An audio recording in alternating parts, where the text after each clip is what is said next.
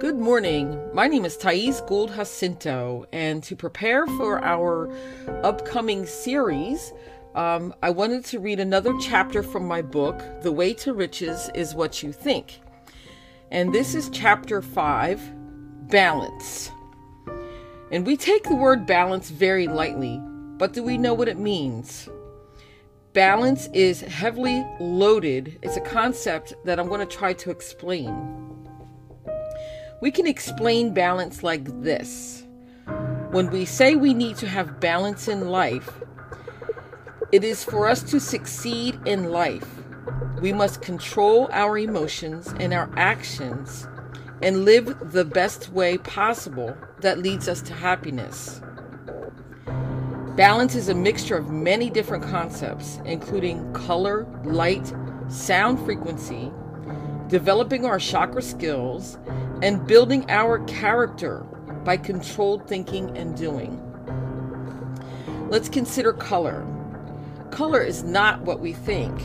The color we see is the absence of the color that is revealed to us.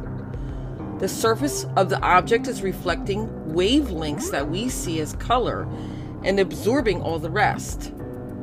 An object appears white when it reflects all wavelengths and black when it, when it absorbs them all. And so, what is in the middle? Green. We find that the color green is in the middle. And because green is in the middle, it is the balance of the color spectrum. So, if green is the balance of the colors, we can associate green for various reasons for balance. We cannot see the green unless we have all of the colors from the spectrum, from the bottom of reds to the top of the violets. When we balance all of the colors from red to violet, the middle is green.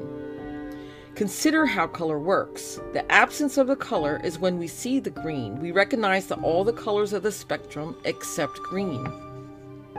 So, green is a profound concept of balance it's no mistake that the ancient people would use this term that they see green in people, meaning that they saw envy or see green in their eyes, that they are probably out of balance for envious reasons.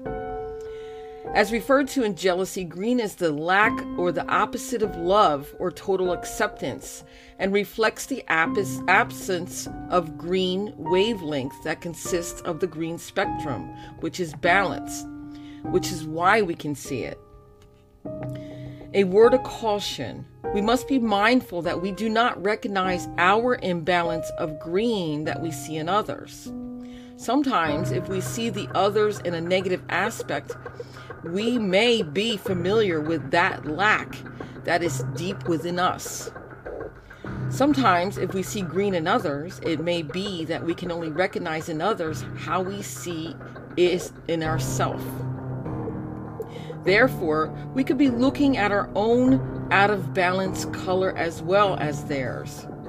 Because we can only see the color that is missing, noticing the green or the out of balance that we have could be with us as well. The same holds if we do not know the color exists. The balance of both ends of the spectrum, or all of the colors described as having a whole light. When we consider all the colors mixed, we emit that which is light. This mix of colors is what we refer to as the light that shines within us. When we think of color as a wavelength, the lowest color, red, bounces on a very slow frequency. And the very top of the color spectrum, which is violet, reflects on a very rapid frequency. Either of these ends of the spectrum is out of balance. If we find the center of the wavelengths, we see balance and balance of the green spectrum wavelengths. Therefore, we want to become balanced with our wavelength and frequency. Everything has the opposite. Whether we get pulled to the extreme opposite, we subconsciously gravitate to the balance in the middle. If you're sad, then you will need to find a way to be happy. However, attempting to balance yourself with too much happiness will cause you to tip the balance backwards towards sadness.